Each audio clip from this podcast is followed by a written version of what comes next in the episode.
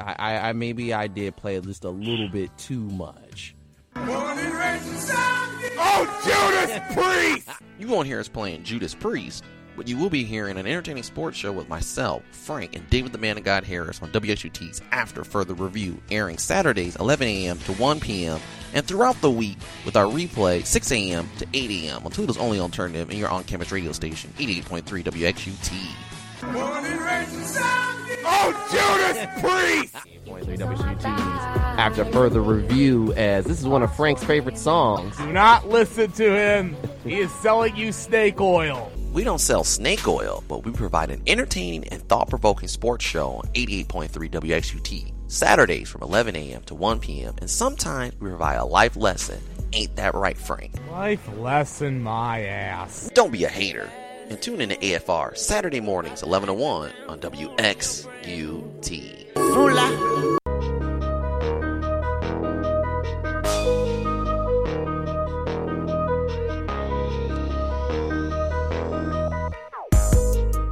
Welcome back to 88.3 WXUT's After Further Review. A new week with new topics, but still back with Jacob Lethal Beats here on 88.3 WXUT's After Further Review. We got David the Man of got Harris here on the phone lines, and a woo wee is all I got to say with the segment of winners and losers.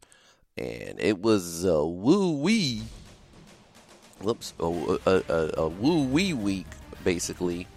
Well, actually, it wasn't really a woo wee week, really. It was kind of boring until on Thursday night. But David, what say ye, as Frank Vashner would say?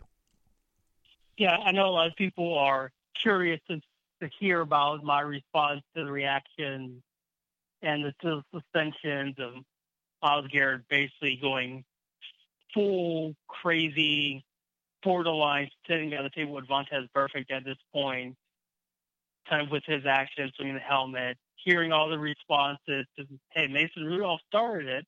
Where's his response? Where's his fine suspension in the matter?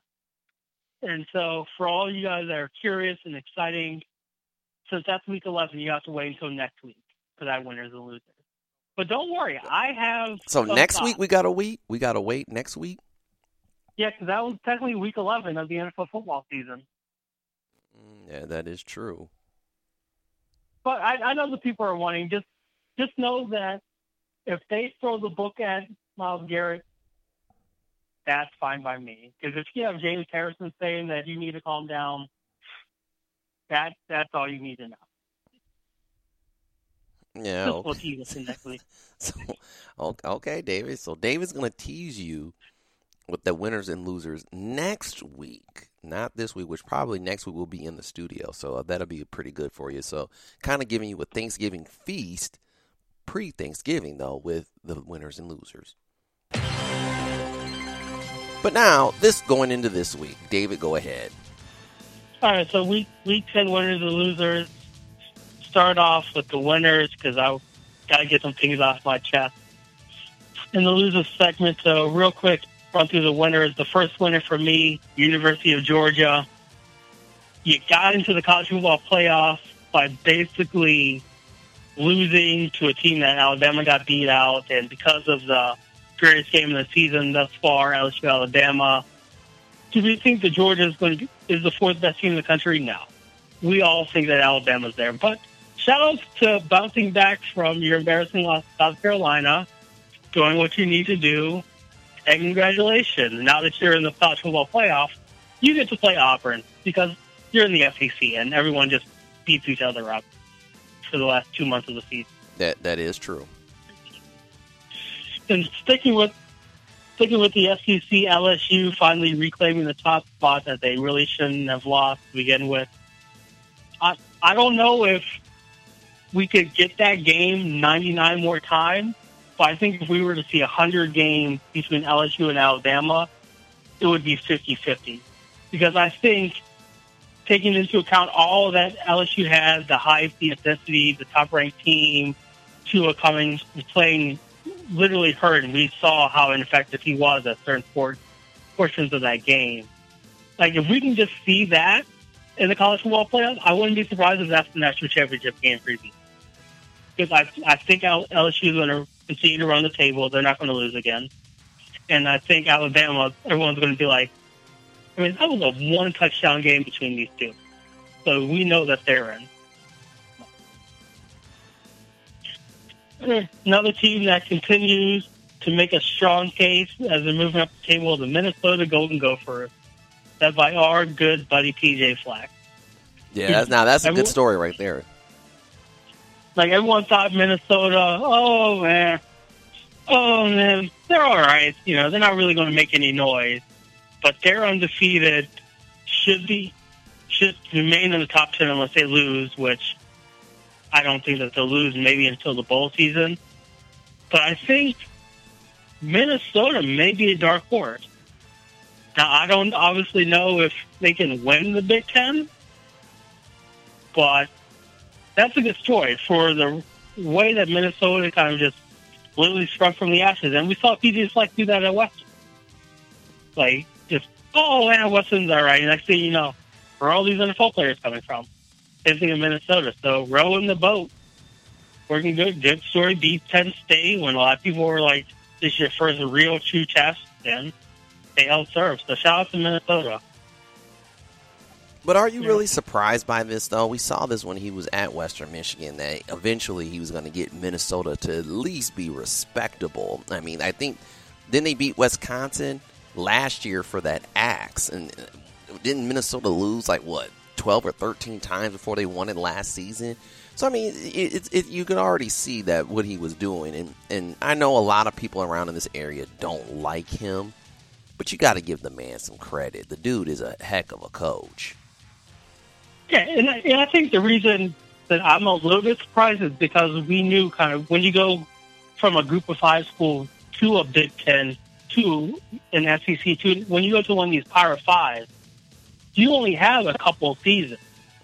Like, if you're not showing like that great improvement, that's you know why Willie Taggart was out of there, why Chad Morris was out there in Arkansas. Like, if you're not showing things after two, maybe the third season, like then, like they don't have time to waste. And because you're in the Big Ten, because you're basically a state all to yourself, and kind of taking what PJ Fleck is on, the mentality of, hey, let's recruit close to home, make sure we got home on lockdown, and then reach out. And as we're seeing, if you keep winning, if you're in these marquee games, that recruits see that, hey, we are viable power for Big Ten supremacy, that's going to draw in some of those other recruits from the likes of a Wisconsin, of an Iowa, maybe even a Michigan, you know, Indiana. Like you start to get some of those pockets that normally you wouldn't really associate with just because of your reach. Uh, sticking in the Big Ten, Illinois. Like finally bowl eligible, Lovie Smith with the Santa Claus beard finally gets it together. Well, myself included, I thought Illinois would be eh, at best. Played couple, yeah, played Michigan close until the fourth quarter. You beat Wisconsin at home. Like Lovie Smith may get Big Ten Coach of the Year honors away from PJ Fleck just because of the fact that no one, even more than Minnesota, no one saw Illinois becoming bowl eligible this season. Especially, again, being in Illinois, you think Chicagoland, Midwest, you're getting all those recruits. Uh, I don't know. I disagree. I think PJ Fleck is going to, I think, get Coach of the Year. I mean, what he's doing up in Minnesota is pretty remarkable. I mean, they've been pretty much lovable losers for decades. I mean, the last time Minnesota football was probably relevant was when my grandmother was probably wearing barrettes in her hair. I mean, come on. It, it, since the, the early 40s. I mean, at least Illinois has had some decent football in the last 20 something years even though I won't take it away from him, he is rebuilding that program and it was a mess. I'm going to have to probably give the edge to PJ Fleck because Minnesota is still undefeated. They're relevant in the middle of November and they could be probably competitive with Ohio State. I would let say like to say right now, let's see how the rest of the season plays out before we start comparing the two.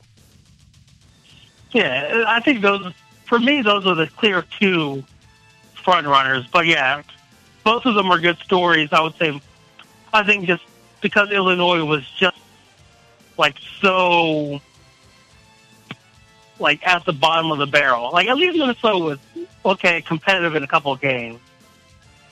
Like Minnesota was just like, all right, Illinois was. Mm. But yeah, as this NFL, there's another team that's been a little ugh for a couple of years, and I have to give him credit. Mitchell Trubisky finally in the winner section of this segment. How so? I Let me don't- hear this one.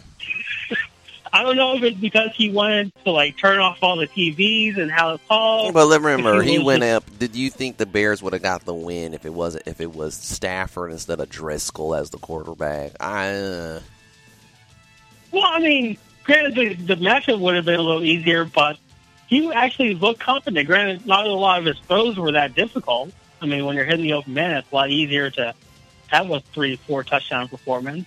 But I mean, he he at least looked decent, which for Mr. Trubisky, that's better than what we've seen like half of his career thus far. So he at least got off the schneid a little bit. He looked like he's he's aware that the cobwebs of if he can kind of control his own inner workings and kind of keep himself calm and sane, like he can be decent. It's just this was way too inconsistent and it just happened to be that you almost gave up a game to the Detroit Lions, who again had Jeff Driskel as a starting quarterback. But man, divisional matchups, anything can happen, and mm-hmm. Mitch Trubisky playing confident and decent is one of those anything that can happen. right. Eh, Another anything that can happen last of the Week 10 winner is the Atlanta Falcons. Because they just went into New Orleans and just dismantled the Saints.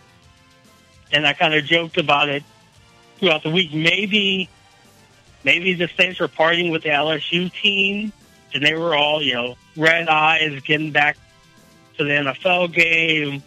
But Alvin Kamara looked like he was out of it. Drew Brees looked like he aged like 30 years. It was just uncharacteristic, but shout out to Atlanta. Divisional rivalry game, everyone thought, hey, this team is literally going nowhere. People are thinking about starting from scratch, blowing it all up, and they come out here and like, yeah, we're good. Yeah.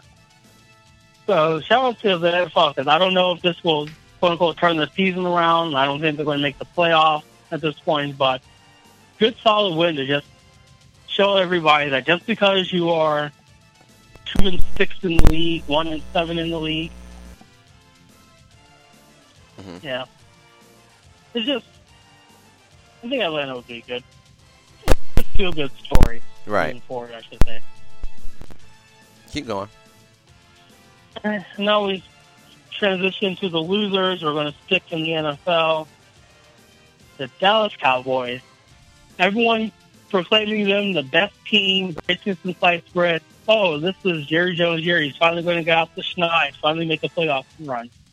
And again, you can play good against crap teams, but when it comes against the teams that you're actually going to play in against the playoffs, your running back is great in giving you 25 yards, but if you're in a third and short situation, where's Ezekiel Elliott? Where's this high profile, high paid running back? Can't even get you two yards. Dak Prescott, inconsistent, wild, erratic throws. Like in big games, when you're going up against these teams that you're going to see in January, you got to be able to put the pieces together. And you've seen Dallas Cowboys not good against the good team.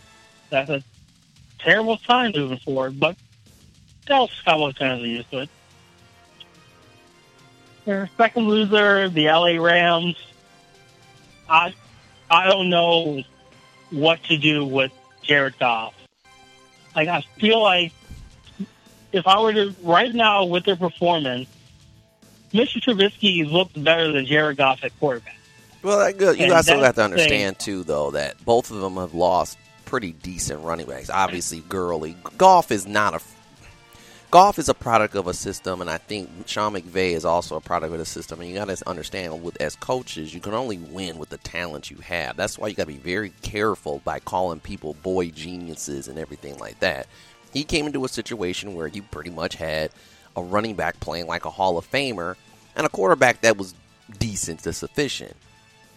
Kind of the same thing with Trubisky. You know, the running game has been pretty poor for the Bears. I mean, Jordan Howard was a pretty decent running back, and basically, when you got a, a back like that, or maybe even like a Kareem Hunt, I mean, let's face it, you don't have to pass as much, which means you don't you make far fewer mistakes. Now, without that running game, especially for the Rams, Jared Goff has to make plays, and he's just not that quarterback that can make plays. He, he's a decent enough quarterback. He's a, a starter, but he's not going to be ever on the Drew Brees, Aaron Rodgers, Tom Brady fear factor.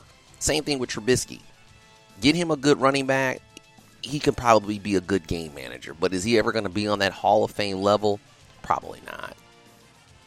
No, I'll agree with that. I think even more than the running game, it's the offensive line for the Rams. Like they Yeah, have true. taken injury hits like left, right, and center. True, true, true. And so part of that helping with the running game, also in the pass blocking. Now, granted, Jared Goff hasn't had a lot of time, but even when he has had time, he's short, you know, underthrown a lot of receivers. He's made the, some of those uncharacteristic mistakes. And even last year with a decent offensive line, part of it maybe is another year of people learning that Jared Goff, once that headset goes off, like we saw in the Super Bowl, and he has to scout out defenses, maybe he's just not the best at it. But if you have no offensive line help, and you know we saw Thursday night, Steelers Browns. Like if you don't have an offensive line, your quarterback is toast. Just doesn't matter who you have out there That could be for Pee or who you don't have out there. That could be the say it said the same thing for Pee Wee football. Yeah, so like and it doesn't obviously doesn't help that Todd Gurley's banged up and not himself, but yeah, this Rams offense is leaps and bounds not what we saw last year, Right. and it's it's taking a toll. All right. A few more topics and we wrap this up. All right, again, this is Week Ten losers, Cleveland Browns, Baker Mayfield. Can't call out your team saying, "Oh, we need our we need our home fans to be quiet." You know, when we have the ball, fam, it's the Cleveland Browns. Like, have you never played football before? Fans are going to make noise regardless of if you have the ball or not. And especially this fan base that has been hurt and wanting a successful team, literally since they've been back in the city. Like, you don't get you don't get that right. And I'm bleeding into what I'm going to say next week. Like just because you score two touchdowns from inside the one yard line, that doesn't mean that you're good in front of the red zone. Like Right. you're still horrible. It took a QB sneak and a missed off- offensive holding call on a one yard wide open touchdown pass. Like those are two or three touchdowns, dude. Right. Like, calm down. Browns are still not good, Mhm. but we'll talk about that. All right, heading to the college game, the Ohio State and the Chase Young situation, and I this is more of just kind of when you know how to game the system, it it help it's obviously going to help you in the long term. And the reason I say that is that if they knew that Chase Young had this thing hanging over his head like all season, but you wait until November, right before the two biggest games of your season, regular season. Oh, oh, we found out about this. Now we have to sit him down for two games. And it's two games, literally the two worst teams on your that game in the system. Because you got to stat him out the first two games of the season. Like, I just found it interesting the timing of this situation. Right. And so, but should, Ohio State, they, you know, since they know how to game the system, they're like, oh, yeah, we'll sit them down for two weeks, knowing that kind of being proactive about it won't get any more flack or suspicion and won't affect the rest of their season up to this point. And, yeah, so Chase Young will be in the games for Penn State and Michigan, exactly, which is probably what I want, what they wanted to happen. And the last loser, our alma mater, the Toledo Rockets. And um, so this was Taylor Friday, so I've had 36 hours to marinate on this. And just, just a couple things from the game. One, we are a running team. We should not be throwing on first down when we have a running attack that's top 12 in the nation heading into the game. Two, have we never run a two minute drill before in our lives? And I know the answer is yes, because you don't get to this portion of Division One football this late into the season, not knowing how to run a two minute offense. And the first end of the first half, okay, it was kind of egregious. You can kind of understand that uncharacteristically the announcers were like, What are we doing out there?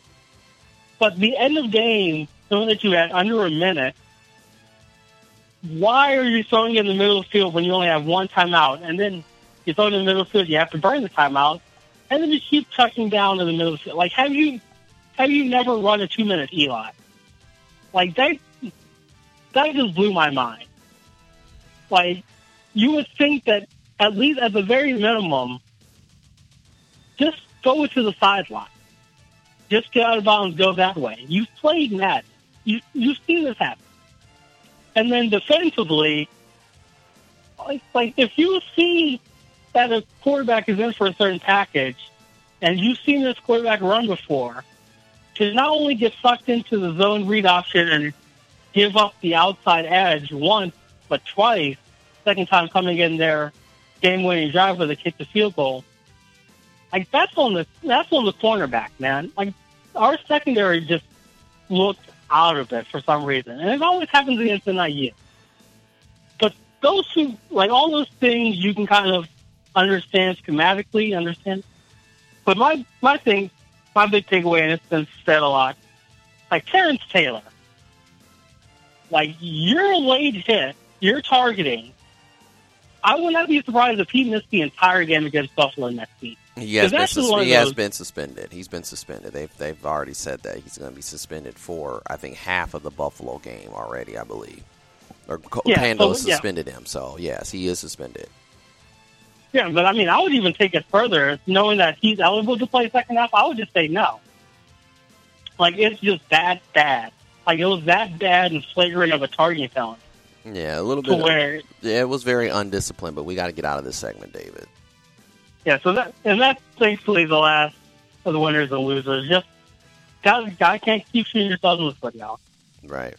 Well, you can always listen to us on 88.3 WXUT's After Further Review. Saturdays, 11 to 1. Also, David's winners and losers are always posted on our podcast on SoundCloud and iTunes. Coming up next, Frank Vasher's calling in. Uh, we'll get his takes on a few things on his NHL quarterly power play. And then also, you know, some of these guys were upset about uh, Myles Garrett's next week, but maybe Rocket football. That and more here on 88.3 WXUT's After Further Review. We'll be back after this.